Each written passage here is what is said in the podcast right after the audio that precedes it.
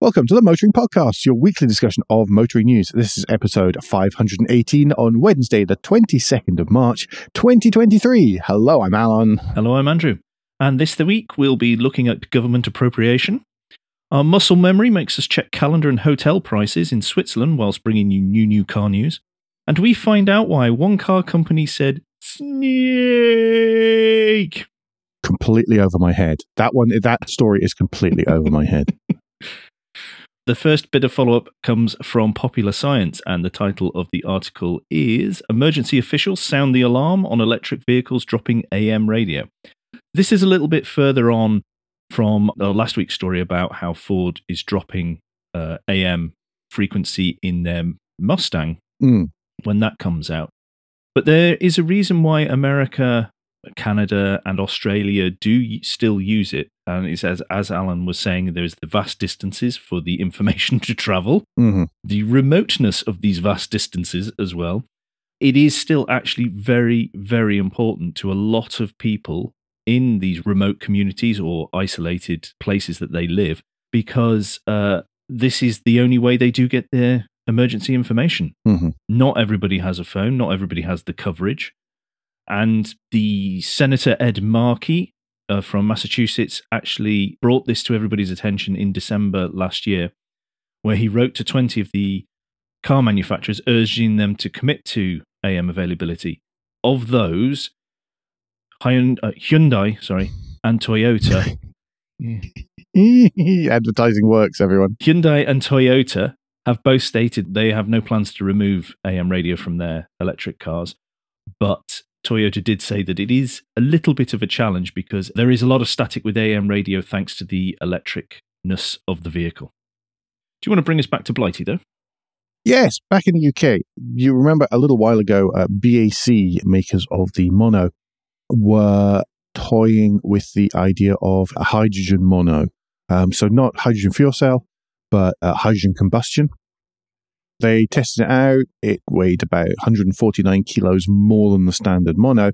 But ultimately, with the closure of some of the public hydrogen stations, and also the way that the UK government is structuring the future as far as alternative fueled vehicles goes, they've decided to back off of it just for a minute. Really, it's because they're probably going to work towards either a- an electric version or because their output is low enough that they're not going to be hit by the 20, 35. 2035 uh, regulations coming in. I'm sure that's been a, a- a significant thought. It just gives them more time to try more different things, I guess. Yeah, absolutely. Gives, it gives them more breathing space. But they do say in, in this Autocar article that they will be able to open up the project once again really quickly because they have gone Hmm. quite far down the route. One of the things they're saying is there's no sort of off the shelf supply of electric powertrains from the major OEMs yet, and that's that's one of the reasons they need to wait till till that kind of thing is offered to other smaller companies. Now, I will take us into new news. And last week, the Chancellor's budget was announced in Parliament, and there's a little bit of stuff in there to do with motorists and uh, mobility. And the fuel tax has been frozen for the 13th year on the trot. So I think we can forget that now. We don't need to report it. It's just it's like this stick that they just hold there. Hmm. They say, "Oh, look how generous we are. We're not doing the same thing we've not done for 13 years." Yeah. Oh, clear off. Yeah, they're, they're not doing that, but they are extending the surprise 5p per litre cut. I, I get the feeling this may too become a never ending thing that happens. To the, the whole idea is to ease the cost of motoring, apparently, uh, in this AM online article that we will have linked in the show notes. Added on top of that is another 200 million pounds that will apparently help fix our dreadful pothole ridden roads. It's not really going to do many. but I've seen a raft of JCB adverts for their all-in-one pothole repair machine. I, I drove around our town this morning and someone has, uh, well, the, the council has decided to fill in some of the potholes. And it's amazing because they, they've just thrown a bit of tarmac in three where there is another, because I counted them the other week because I'm that sad, 47 potholes in the stretch of a 500 meter length of road. Yeah, that's quite bad. just pathetic. And is it just is it just that kind of self set straight out the bag stuff? Yeah. Oh, it's rubbish. It'll Well, just come straight back out. Yeah, the they've just again. gone and tapped it, you know, with the flat thing, and then gone on to the next thing. Mm. But they can tick something on a spreadsheet that says we filled in a pothole. And that's where all the money goes, by Mhm. folks. That will have cost three hundred pounds per pothole, at least. Yep. Ridiculous. Anyway, um, If you do click on the uh, the show notes, you'll see that there's the link, as I said, to this AM Online that goes into further detail of other stuff like research and development that's apparently going to encourage investment in the country, but also um, they want uh, over 50s to go back to the workplace, and that's targeting industry. But on top of that, there is also another article from Influence eMobility, a, a LinkedIn article, where they delve into it as well and give us Hmm, more that's details. So if you're interested in that, click do click through on both those to read some more. Uh, next up, according to Automotive News, uh, Volkswagen uh, has had all of its Russian assets frozen by the court. Volkswagen is actually in the middle of trying to sell its uh, factory in Kaluga, uh, just south of Moscow, but um, a court has decided to freeze all of the assets. It's been furloughed since March 2022, so for over well over a year now.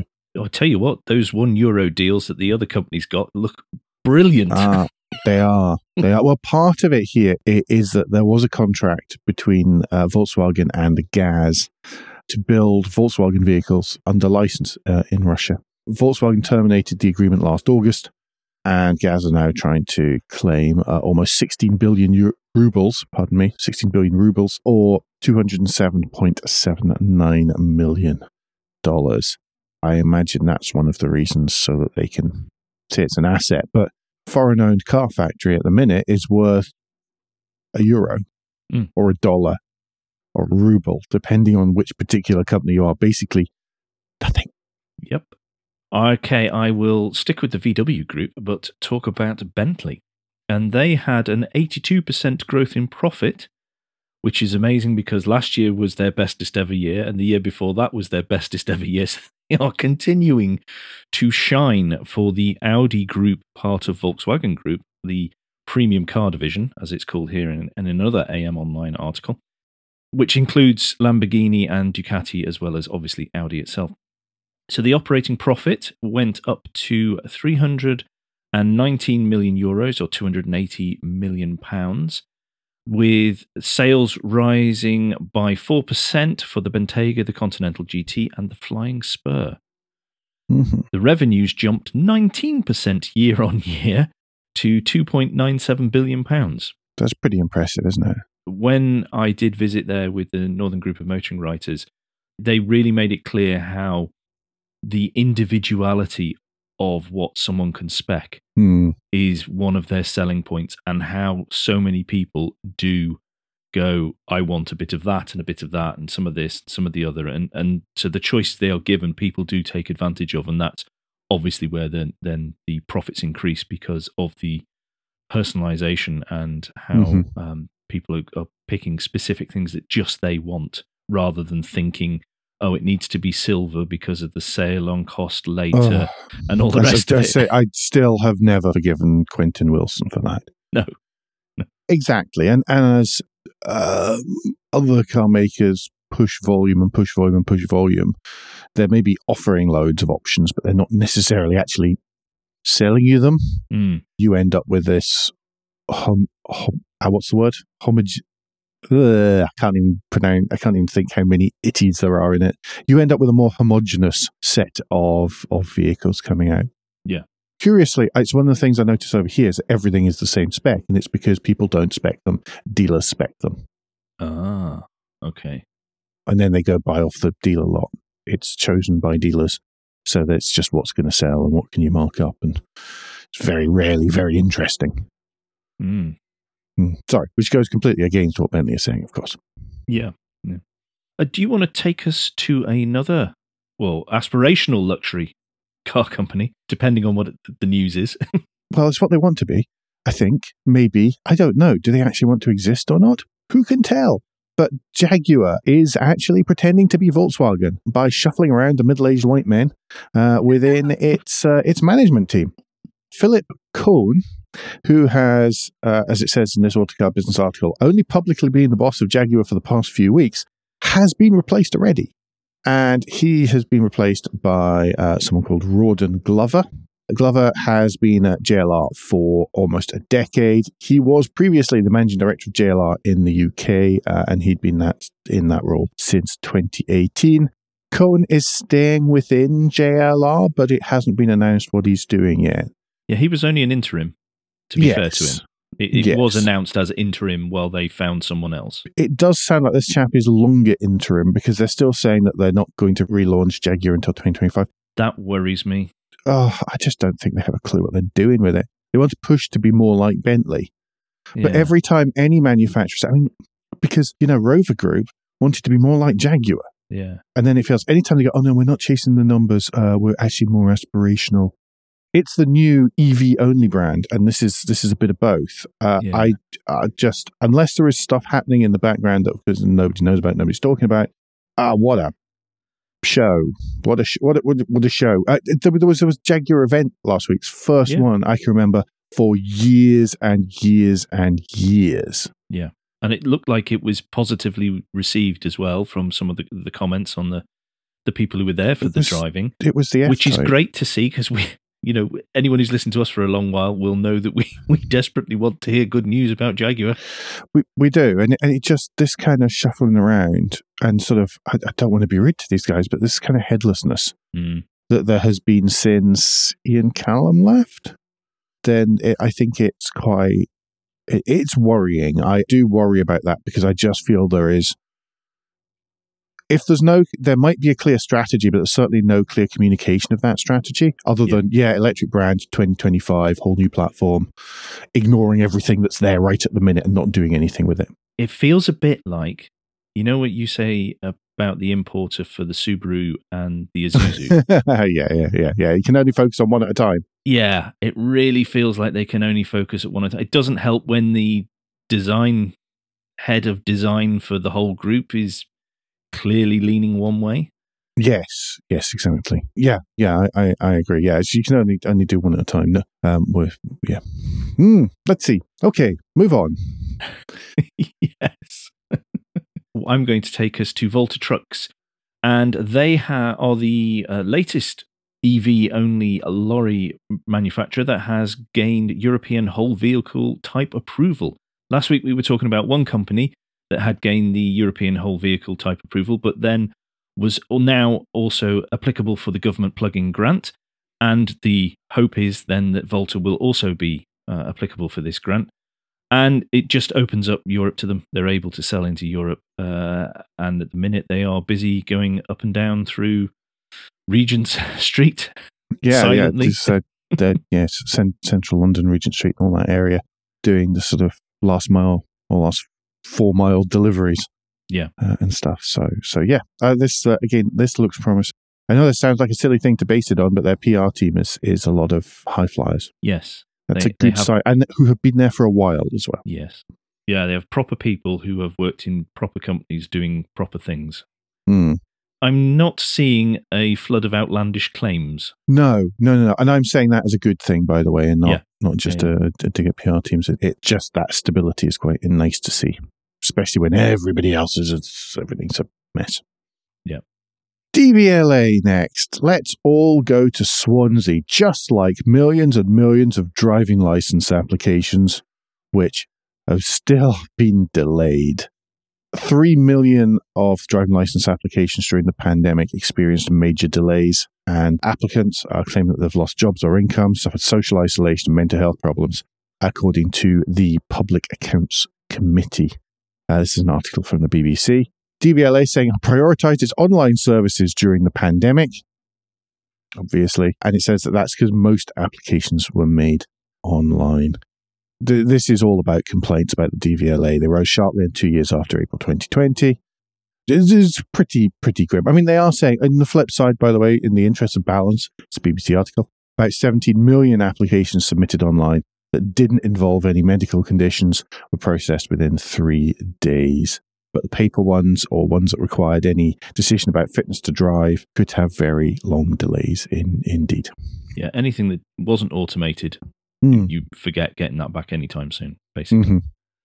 Supposedly, uh, 94% of the total calls that the DVLA received between April 2020 and March 2022 went unanswered.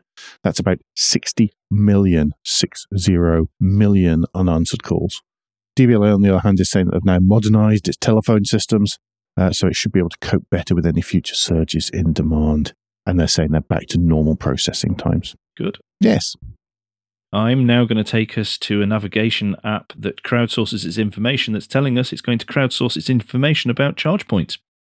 Waze is adding charge point information to their maps now, and they will let you know whether it's working, whether it's free, the charge rates, uh, and the speeds. hmm Seems quite late to the party, or is it just me? Uh, no, I think it's quite late to the party. It's something which I would have expected Waze to have introduced some time ago, Yeah. but maybe because it's US centric.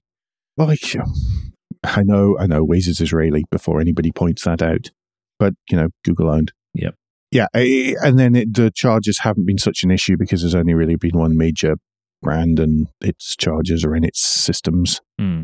it does seem a little bit a little bit late. One of the great things about this, though, I would hope, is that it's. I mean, they're rolling out globally in the coming weeks.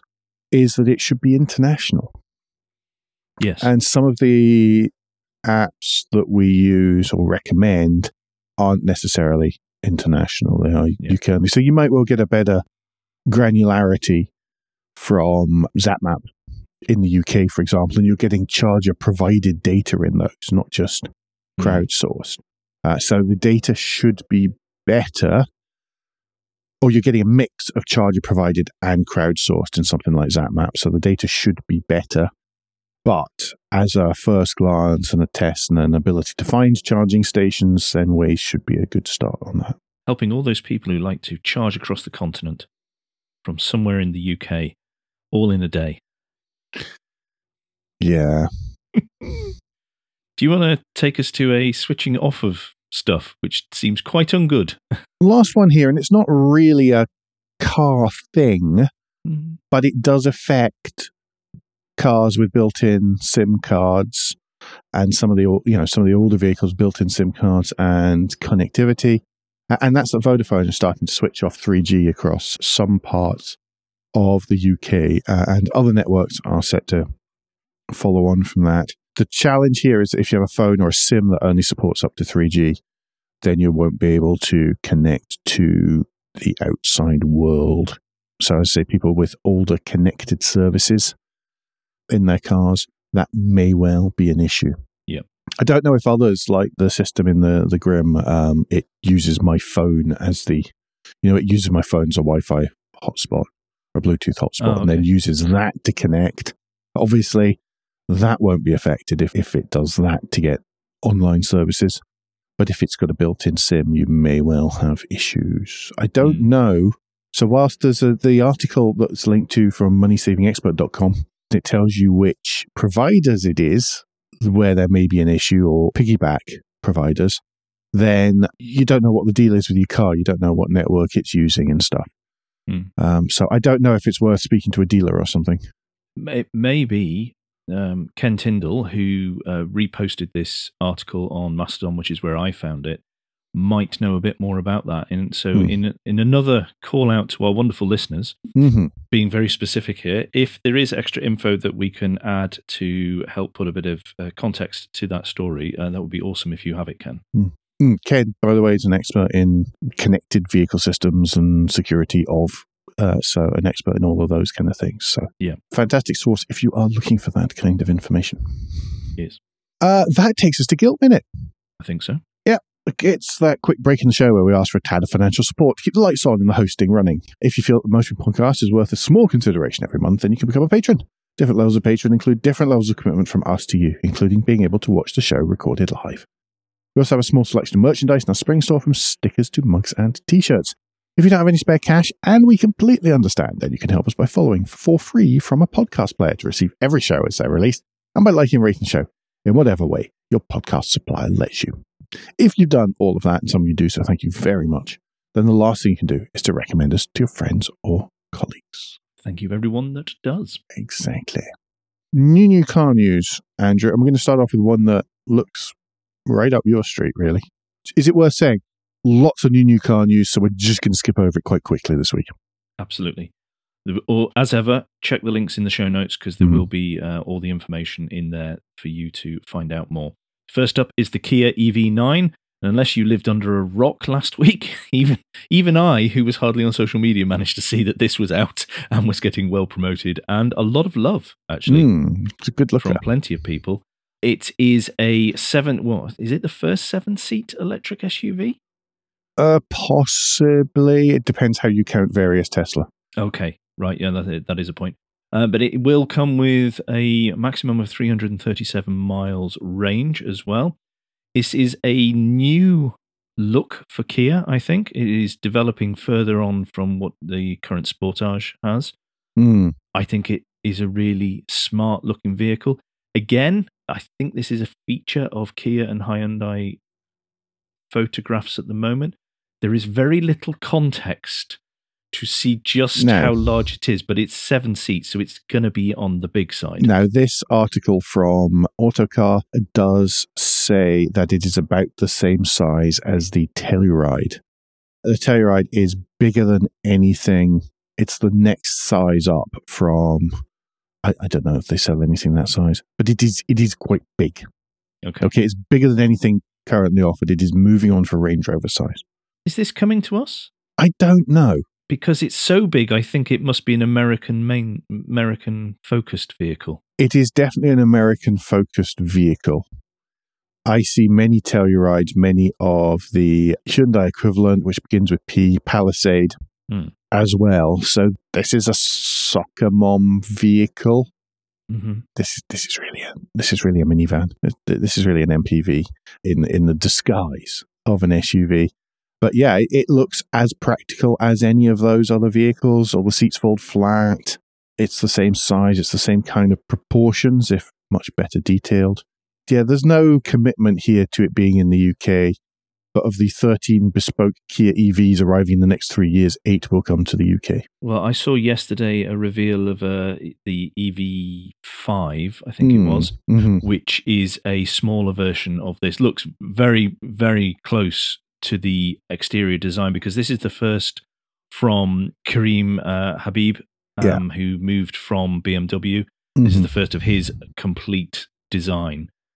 I mean, the prices for this thing, they're talking about starting from the 60,000 mark going up to the mid 80,000s. That's about right for over here.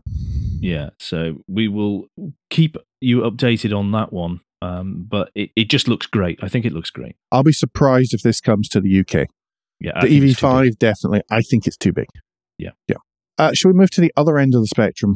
Well, not that far in price. Oh, no, not really. That's the kind of scary thing. Ferrari has released uh, details of a new Roma Spider. It's the new entry level uh, Ferrari convertible with a mere 612 horsepower from its V8. All the same performance figures as the coupe, uh, thanks to the aerodynamics. It looks good. So it's, of course, front engine, rear wheel drive, coupe, very classical proportions.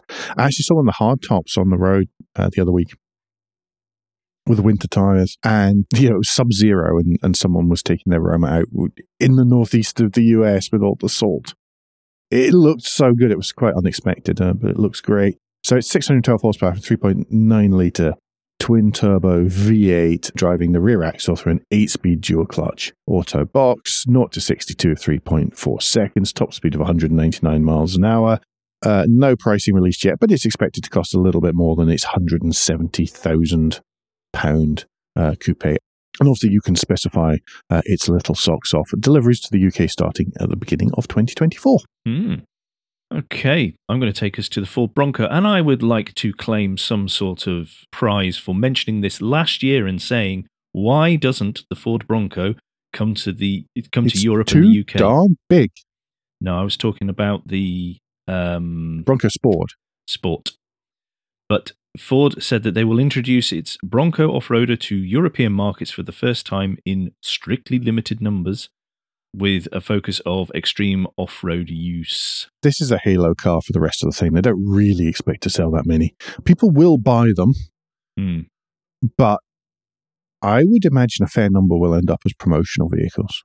Yeah, it's because of emissions Mm-hmm. and safety tech, with the reasons I was told last year why it probably wouldn't, the sport wouldn't be coming here anyway. Mm.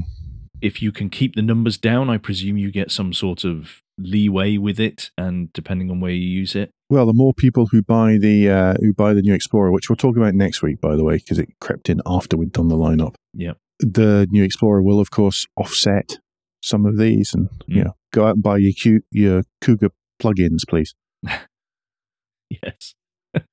Th- these things are kind of cool looking. They look better in three door than five door. They are very wide, very wide indeed. They look much better with a, a sort of the hard top version rather than the soft top. The soft top looks like somebody's done it in their garage. It looks like a Millet special, or like that whenever the Top Gear made a convertible Espace. Remember that? yes. That's what the soft top looks like. It is so jerry rigged looking. But of course, if you specify one on the soft top, you're not really expected to have it up that often. No, mm-hmm. I wouldn't think so. No, exactly. So.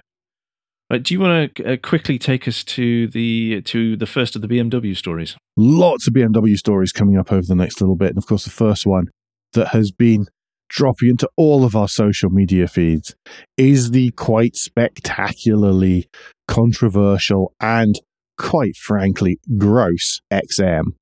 What we're going to do is now now opinions have varied wildly on this. Okay? From between between journalists and to give you an idea, so this autocar article from Richard Lane's beautifully written. It's really nicely written. It is not complimentary, but It's it is very cutting. it is it is it is incredibly cutting. It's at one end. Jalopnik, at the other hand, are prepared to overlook the fact that it looks hideous for the fact that they say it rides really well. UK journalists driving the same cars on the same roads say that it rides appallingly.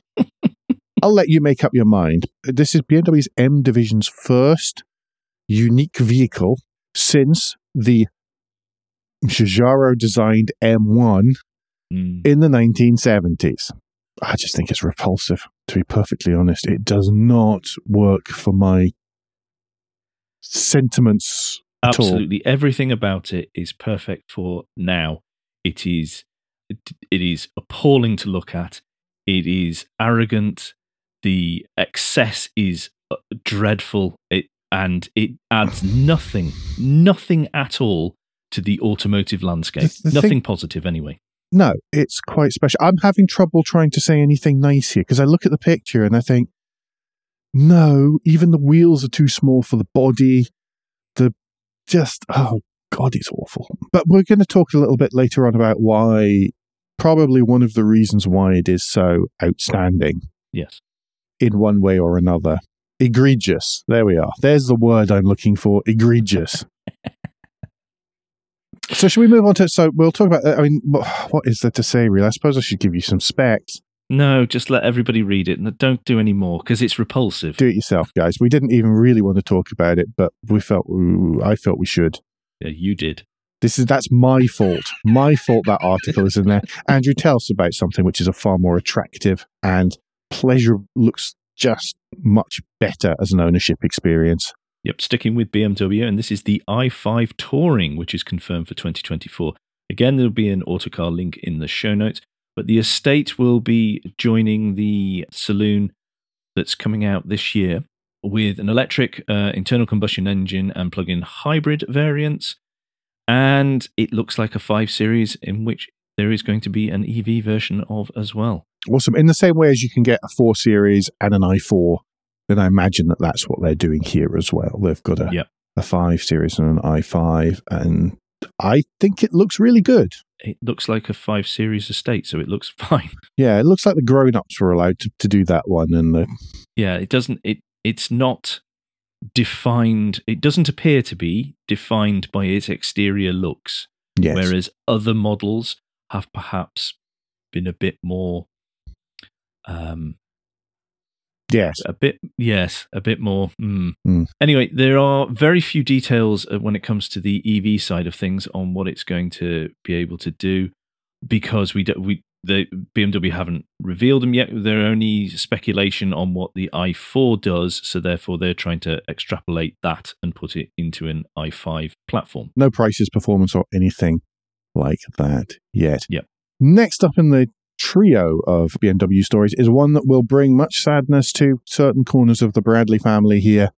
BMW is culling its line of diesel cars in the UK in response to insufficient demand.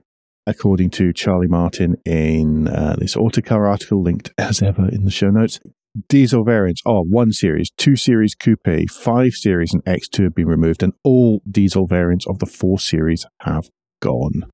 That'll be because everybody's now buying the plug-in hybrid versions or or, or electric versions. And Yeah. um, can't wait to hear how our co2 emissions have gone up yes, uh, so specifically, the models that have gone are the 118D, the 120D X Drive, which one I would have had, the 220D Coupe, the 420D, the 430D, the M440D, the 520D X Drive, and here's the one that's going to cause issues: the 530D X Drive, and any diesel version of the X2. Uh, BMW said in a statement, supplied to Autocar. BMW continually monitors consumer demand across models to ensure we have a product offering that is relevant and reflective of our customers' needs. The most popular of those that were axed, by the way, is the 118D, and it only managed 1,326 UK sales in 2021. In the past, I can imagine that have making that having made almost that many sales a month. Yeah. If you went back to 2017, 2018, 2019. Yeah. Yeah. And by last year, it was down to 505 sales for the year. You can see why it's just not very sympathetic to those with haulage companies with the large tanks of diesel on site who like their large engine BMW four wheel drive models. have to buy a couple and put them in storage And, do- and doesn't like driving SUVs yeah, well, he can do what the heck he wants. Yes, when it comes to that one. So, Andrew, that's the one close to the Bradley family heart. What about some renew car news close to the Clues family heart? Yes, in a move that would make Lazarus proud, Citroën has brought back the petrol and diesel Berlingo MPV. Um, they will start, come in uh, sale and be priced at t- starting at 25,465 but it is not quite as it was before. It is only a five seat version. There is a fixed bulkhead. Therefore, It's a van. this is not an MPV, it's a van. That's how they're getting around it. In the same way that the Jimny is a commercial vehicle now, Mm, the only way they can sell because the commercial vehicles rules are different to and do not affect the average fleet CO2 emissions that everyone is very, very worried about because the fines are beyond eye wateringly steep mhm. if you can get away with a fixed five seat Berlingo and that's the car for you, and you need the extra range because of the petrol or diesel engine, Hmm. which I mean, that is the falling down of the e Berlingo. Uh, and the e Rifter is the range at the moment, the usable range. Yeah, though, and we Stellantis. we reported that French sales have fallen Hmm. dramatically because of this. I don't know if they've started to pick up again with people going, actually, I can I can live with that. Mm, And as we know, one of the guest presenters of the show has just got himself an e-rifter, he has. which I am I am very interested to watch along his experience of living with it, because this is a gentleman with three young children, and they are going in with their eyes open, knowing the constraints, uh, and adapting to it. So that that one's going to be fascinating. Good luck with that, Alex. Yeah, I mean, Alex has a long history of EVs anyway. So, but yeah, I, I, I'm sure if you if you, I'm sure that a set of torque bits and a driver will sort out that um, that bulkhead pretty quickly. Uh, if you do Does need that, that, not contravene something though? Does it? Is that fundamentally messing with something to take it out of a category? I don't know. It's I'm only just a, asking a bu- it's question, I only a really don't bulkhead. know. I don't think so. Is it not only I'm- a I'm- half height bulkhead anyway? A pure, uh, just a pure speculation. I'm, I'm, I'm genuinely curious. I'm not trying to. I don't believe facetious. so.